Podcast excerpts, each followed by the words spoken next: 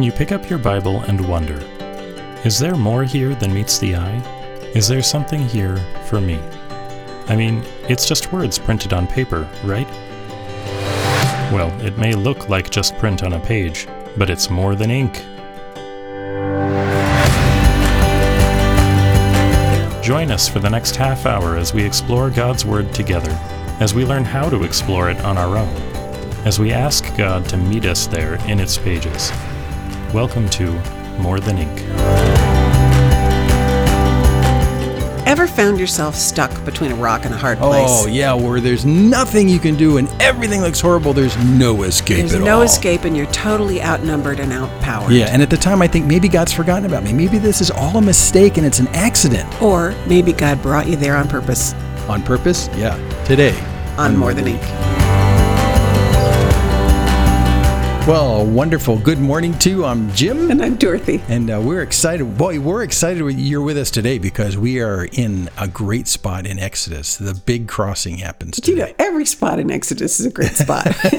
but this is the one that Exodus But is if- known for. If you're looking for high drama and images of Charlton Heston flashing in your mind, that's kind of where we are today. Very dramatic happenings going on today in the book of Exodus. So, yeah, you know, I dare say everybody has a mental image of what this looked like, probably derived from Yeah. the movies Yeah. somewhere along the Cecil line. B. DeMille tells us what this looks like. But it's interesting. There's enough narrative in here that even parts of what Cecil B. DeMille did in his movies, you know, like with the water and stuff, it's it's actually written here. It says sort Right, of. So we'll right. see that in a second. It's it's very interesting.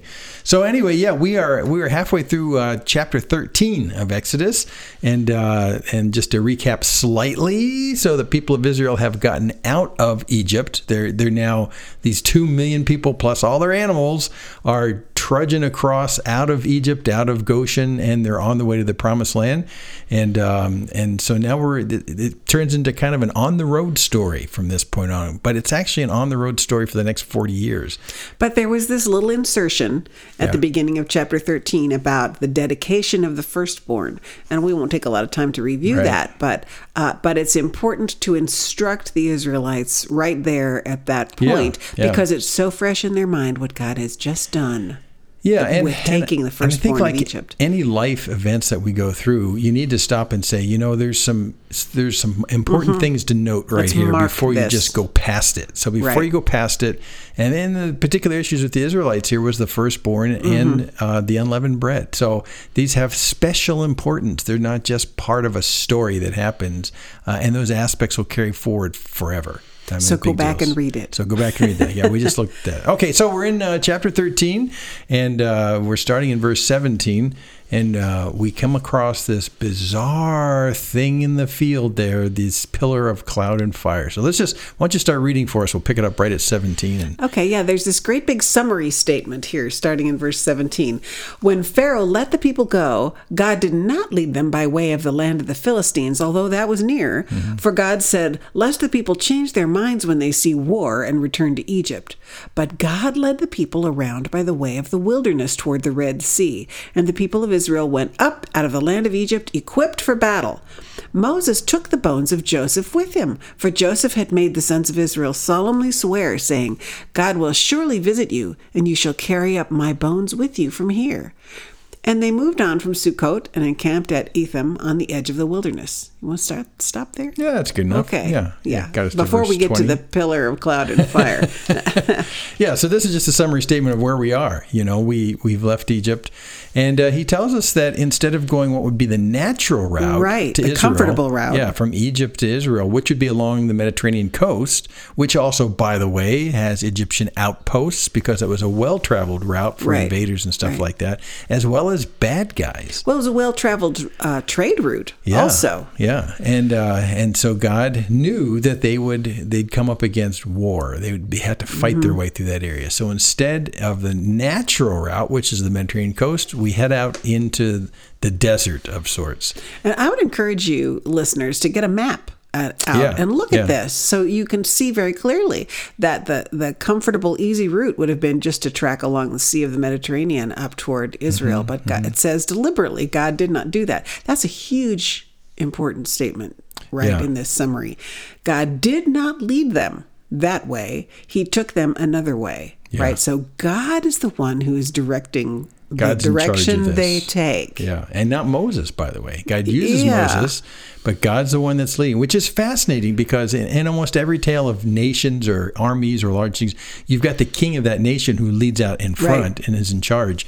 And by saying that God's the one that's leading, it's as though God is the king of these people, which is not an accident. That's really cool. Hmm. So isn't it interesting that he, that here it says that they went out equipped for battle, but God doesn't want them to encounter Doesn't war just yet. yeah, because they'll start wanting to go back to Egypt. Right, and they're too close. Yeah. it'd be too easy to get back. Yeah, exactly, exactly. So that's uh, you know, God understands the heart of His people. But it is interesting, uh, especially when you apply this to us. You know, could it be that God takes us into situations that are not the easiest, or what looks like to us the most obvious path forward? Right. He takes us in a way that at the time we go, "What is this?" Well.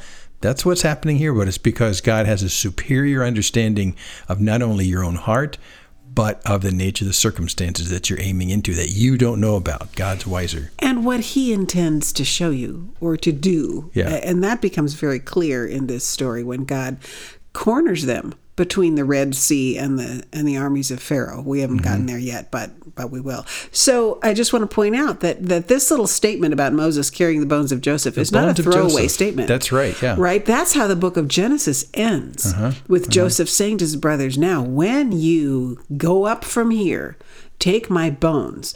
And Joseph was embalmed and put in a coffin in Egypt, but everybody knew where his grave was, and they took him. They took his remains with them Yeah. when they left According to that his request. Acco- Because Hebrews says because it was he believed Mm-hmm, that they would go and that God would give them that land, and he wanted to be buried there. Yeah, and think what an incredible long term testimony it was to the people of Israel in their captivity. Four hundred years. For 400 years, those bones testified and said, Well, someday we're going back because Joseph said, When you go, take my bones. And so I guess we're going back someday, but that day's not today. But in the story right now, it is today. We're, we're And it's interesting that you say we're going back because yes, their their uh, forefathers came from there, right? They are Right. all the tribes of Jacob, but uh, but you know this generation had never been there. They didn't know what was there, so for them it wasn't really going to feel like going back. It was Yeah. going forward into an unknown territory. But they knew they were going to be leaving Egypt. It just seemed more and more impossible as the years went on. But there's the bones of Joseph. If the bones of Joseph are still here, we're going back someday and we're taking them with us. Yeah. It's amazing. You know, it made me think too, as, I, as we just think about uh, where God's taking them what, to what looks like an impossible uh, situation, a situation that you can't escape from. It reminded me of 1 Corinthians ten thirteen, where Oh, it says, yes. You know that god god provides a way of escape. You know he doesn't he doesn't put on you more than you can handle. So uh, so even there paul tells us you know god's got this all wired together. He knows how this is working. He knows the situation you're going into. You're not telling him anything new when you when you cry out to him about your situation or about your inability to handle it. He knows all that stuff and sure enough that's exactly what he's doing with israel. Yeah, it's really interesting to me that you should cite that here, that 1 Corinthians 10:13 passage, because the context of that is Paul is saying and has been saying in all of chapter 10 of 1 mm-hmm. Corinthians, all of that happened to them for our benefit and for our instruction, mm-hmm. so that we would not do what they did. Yeah exactly And so that tells us this is a really important story, not just for the real people who lived it, but for all of us who are looking back on it. for those of us that are reading it today That's right. There is something here for our instruction, for our benefit, so that we'll know that if it looks like God has backed us up against the Red Sea, God has a way of escape that only He can provide. Yep, exactly. Well, let's push Oh, on. yeah. yeah, let's push on. So, uh, this is actually part of the logistical handling that God does for them in a gracious way in the desert. Uh, this is an amazing thing. It's Yeah. just stated so simply. It just- yeah, it just Starting comes and verse goes. 21. And the Lord went before them by day in a pillar of cloud to lead them along the way, and by night in a pillar of fire to give them light that they might travel by day and by night. The pillar of cloud by day and the pillar of fire by night did not depart from before the people. There's a lot of repetition in that little But it's paragraph. just a couple of verses. you, you say to yourself, "What? What is going on here?" You know, if you've ever if you've ever walked in an exposed place like a desert, it's a tremendous problem because uh, you're not going to walk in the heat of the day at you know at noon because the sun is just so brutal on you. I mean, the sun is brutal, and then of course at night you can't see where you're going. So both of them are hazards. And so here God provides this wonderful, wonderful thing where He says, "I'm I'm going to be there. I'll be a cloud to sh- shield you in the daytime, Right. shield the sun from you." Wow, really? And at night, since we'll travel at night, which most desert travelers travel at night because there's no sun out. So this allows them to travel both during the day and the night, and without needing a map, all you have to do is follow. So it's one phenomenon. And in the daytime, it was cloud of smoke. Mm-hmm. And in the nighttime, it was a pillar of fire. Now, if you know, if you've ever camped and had a smoky fire, you know that in the daytime, you see the smoke and you don't see the embers. Right. But in the nighttime, you see the embers and you don't see the smoke. Yeah, But yeah. it- this is such an interesting visual image, right? A cloud is visible, but you can't grab it. Right? You can't hold on to it. Yeah. It can conceal something, it can also reveal something. And it's Yeah. moving. This cloud moves with them. Yeah, yeah. And then that, that pillar of fire says it gave them light at night. Mm-hmm. Well, light is comforting, but fire also consumes a fuel, right? It's burning something. But with this phenomenon, there's no visible source for the smoke or the Yeah. fire, and it moves with them. They didn't have to build the fire and say, "Oh, go that direction," right? So Or they didn't have to trudge through the desert with torches this in is their a hands. Yeah. fascinating thing. Uh, and how tall would it have to be for two million people to see the direction of it? Yeah, yeah. Well, I mean, it had to be a tremendous relief to the to the nation as they're out there thinking, "Look, we're out here in the middle of nowhere." But you know, you say, "Well, but you know, we got this cloud, We have the visible presence of our God. right? And we have this light, which allows us to travel by day and by night. This is this is the visible, practical presence of God in their midst, and uh, and this cloud slash pillar of fire will be uh, will be a persistent character all the way through Exodus. All the way through the, the Yeah. wilderness. All the way yeah. through the wilderness. And then we'll see the cloud uh, all the way through the scripture characterizes, indicates to us the visible presence of God. visible presence of Right? God. Right when yeah, they built yeah. the tabernacle, the cloud descended on it. Mm-hmm. When Solomon built the temple, the cloud descended on it.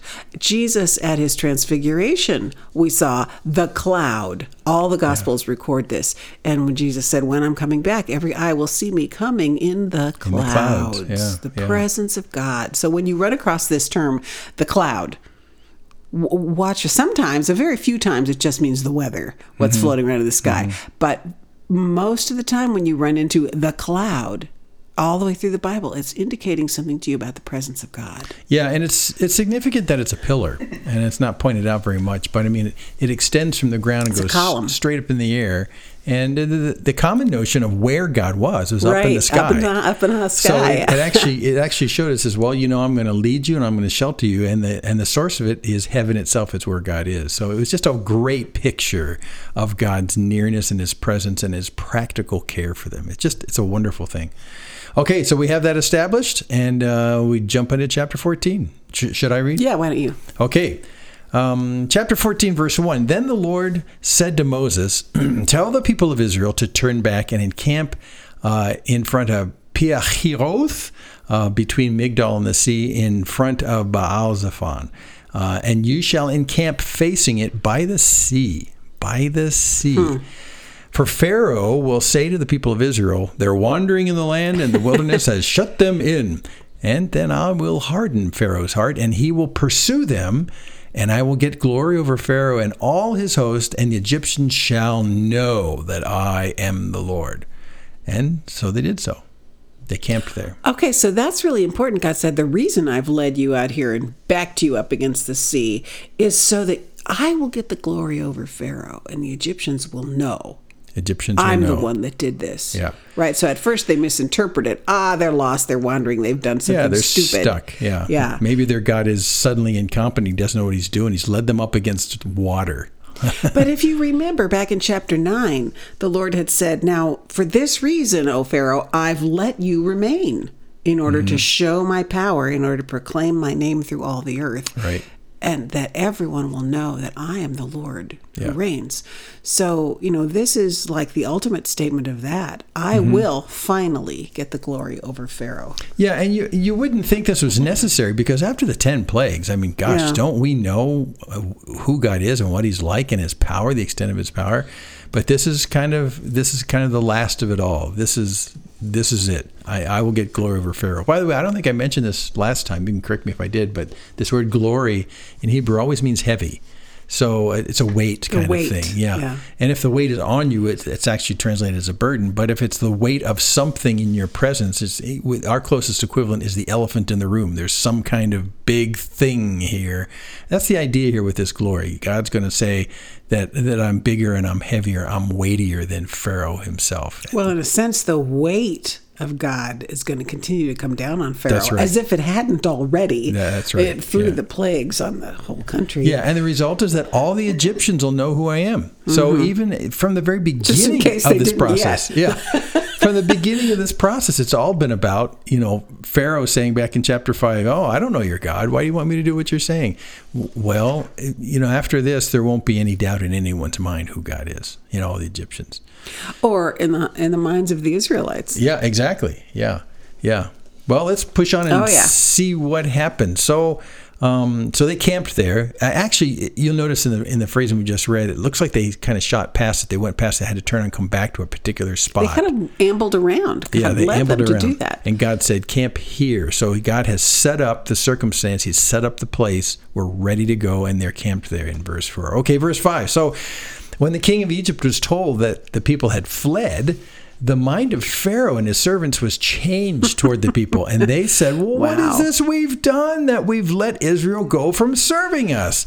So he made ready his chariot, and he took his army with him, and took 600 chosen chariots, and all the other chariots of Egypt with officers over all of them. And the Lord hardened the heart of Pharaoh, king of Egypt, and he pursued the people of Israel, while the people of Israel were going out defiantly. The Egyptians pursued them all Pharaoh's horses and chariots and his horsemen and his army and overtook them and camped at the sea by Pi-hahiroth and in front of Baal Zephon. So he overtook them. So they are literally trapped, they are backed up against the sea. They're backed against the sea, and and it looks like all of the army of Pharaoh and all his chariots, including his 600 chosen chariots, Right. that's his elite force, and then all the rest of the chariots. And some people have speculated perhaps his entire army. So Well, and these He's out to these guys are whopping mad because they've all lost a firstborn. what were we thinking? Yeah, exactly. They've Yeah. all been through all of this, and they're like, "We are, we're going to kill them. Yeah, and this is a this is a massive army. I mean, this is a ma- this is the entire military might of Egypt, but they're out to to slaughter two million people. So they're going to go out there and work on it. They're going to take everything they've got, and they're out there with the intent, with a full army, of actually taking out the entire nation. It's going to be a slaughter. So they're out there and they catch up to them where they are. And Pharaoh, according to the beginning of chapter 14, thinks that God's being silly and Right. he's having them camp in a very vulnerable place, which it is from a man's perspective. It's a very vulnerable place. You do not back yourself up against a wall like a sea. Hmm. Militarily, that's silly. So Pharaoh goes after them, and he does indeed. When we get to verse to verse nine, he does indeed overtake them, and there they are, face to face. Now it's interesting that it says that the Lord in verse eight, the Lord hardened the heart of Pharaoh so that he pursued the people. Right. Yeah. This this event here, chasing them out to the Red Sea, is the last time we come across God hardening Pharaoh's heart. Now it's going to be referred to Yeah. again in chapter fourteen, but it's referring to this same event. God is taking credit here. For Pharaoh's heart condition. He said, Because I'm going to do something, I'm going to show myself. My glory will be unmistakably seen. Yeah, yeah. I, I find it too fascinating in a way how short Pharaoh's memory is from the ten plagues. Isn't that amazing? because he was saying like around verse five or six, he was saying, "So what were we thinking? Basically, why did we let him go? You know, what reason did we have to let him go?" And I think, well, I can give you ten good reasons why you let him go. And have you forgot that already? Yeah, you know, this just drives home to me. We've talked a lot about the hardening of the heart, that a hardened heart uh, is bent on its own way, even to the point of self destruction. Yeah. Yeah. And we see that clearly in Pharaoh, right? His heart was hardened. Now, whether it was attributed to Pharaoh or to God or Mm-hmm. it's or passively it just happened, a hardened heart resists the Lord and refuses to listen. And eventually drives out his word because a hardened heart is bent on its own way and it will ultimately wind up in self destruction. Yeah, self destruction, which is a fascinating thing, and you get. I, I think we've all experienced that kind of rage or that hatred, where you, it's just blind and you just do stuff. Yeah, just determined to do what you're going to do. To- just to kinda- will not be deterred. just to work it out, you know, just do it. And uh, and if someone says, "Well, you know what you're doing is probably not in your best interest," and you know what, That's at never the time, stopped me. it doesn't stop you. Exactly, and that's exactly where Pharaoh's right here. This is not in your best interest. You know, you're if someone was going to counsel him, maybe as counselors did, they'd say, "Look, it's in our best interest to just let them go because since we didn't do that, we suffered the death of our firstborn. All those plagues, you know, they're just bad business." Indeed, there was a time a couple chapters back when the servants of Pharaoh said, uh, "Don't you see you've ruined Israel? Let them go." let them go. So you would think his counsel would be, you know, we just need to lick our wounds and let this go. But, but even in this hardening of the heart, there's this is your pride that persists after this, and uh, uh, this hardening of the heart, at, for me at least, is closely tied to the idea of pride. There's something about when we overestimate who we are, and well, I'm doing this, uh, you know, because it's the principle of the thing. You know, I'm I need to prove that I'm actually a righteous person or something like that. That that hardening ends up uh, elevating us and elevating yeah, I don't our think pride. righteousness had anything to do with it in this case. It was all power. It- no, it's, It's all, all power. power. But I mean, here, here his reputation's been soiled basically by what God has done to them. So there's a, there's a pride issue, and, and you know, in previous plagues we talked about the pride issue, and, and his pride comes up. I think this is his last kind of uh, eruption of pride in his life, where he Because says, he still has his army. "Yep, Right? he still has some power his- with his army." His country has been decimated. Yeah. But he still has his army. Yeah. And so so he does something that he, even he himself should know is not in his best interest. I mean, what if God chooses to bring plague number 11 on them? But hmm. it, it doesn't seem to register in his mind that what he's doing is he's chasing a God who has proven himself to him already. He knows what God is like. Why in the world would you do this? And that's what a hardened heart, that's what a pride hardened heart does. It disregards what you know is true about God and when you know what's true about your consequences from the bad behavior. It's a bad deal. So what are we what are we going to take home from this particular passage? Because this is a little bit of a short passage, but it introduces Yeah. next week the crossing of the Red Sea. Yeah, if you're if you're waiting for us to read the crossing, we're gonna wait until next holding week. that for Yeah. next week. But you know, I'm walking away from this particular passage with two things. One, God had set this up. Right? Deliberate. God deliberately Yeah. brought the people into this cornered place where they could not rescue themselves, and only God would be able to deliver Mm-hmm. Truly them. powerless. Yeah. And then the third thing is God was with them. Mm-hmm. God was with them in this demonstrably visible way, right? In the, the cloud and the fire. They Mm-hmm. could not deny that this phenomenon was with them, going before, coming behind, making himself known, making his presence known. Yeah. And we're going to see in the next chapter how he camps God camps between the Israelites and the armies of Pharaoh all night so nobody can go anywhere. Yeah, yeah. So, you know, God brings us into a situation where it's very clear to us that we can't fix it ourselves and only he can. yeah. And so, do you find yourself in situations where you seem powerless?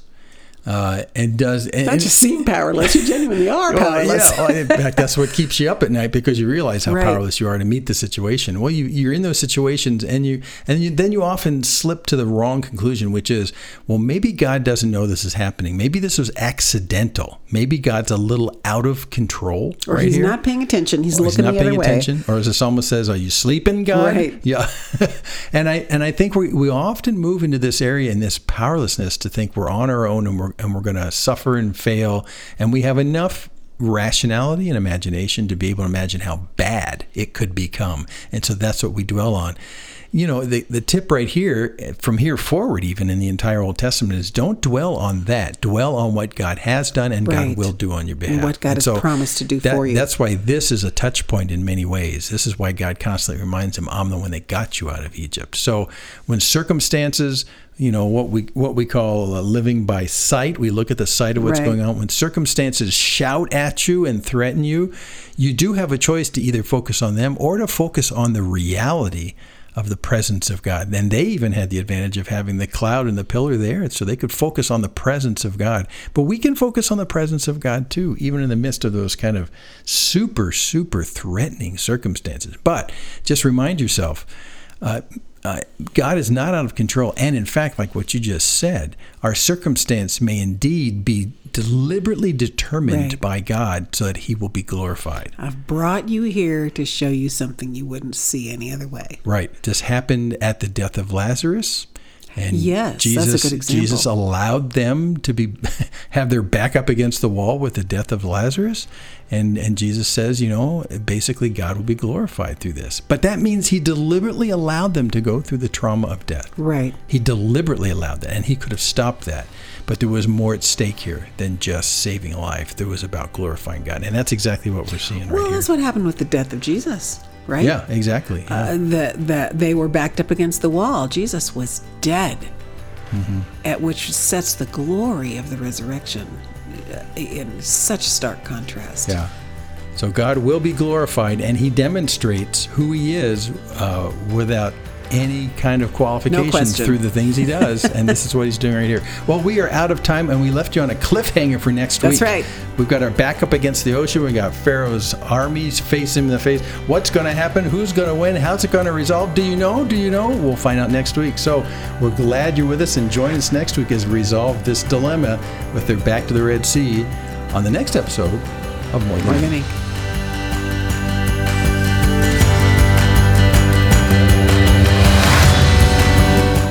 Than ink. More Than Ink is a production of Main Street Church of Brigham City and is solely responsible for its content. To contact us with your questions or comments, just go to our website, morethanink.org.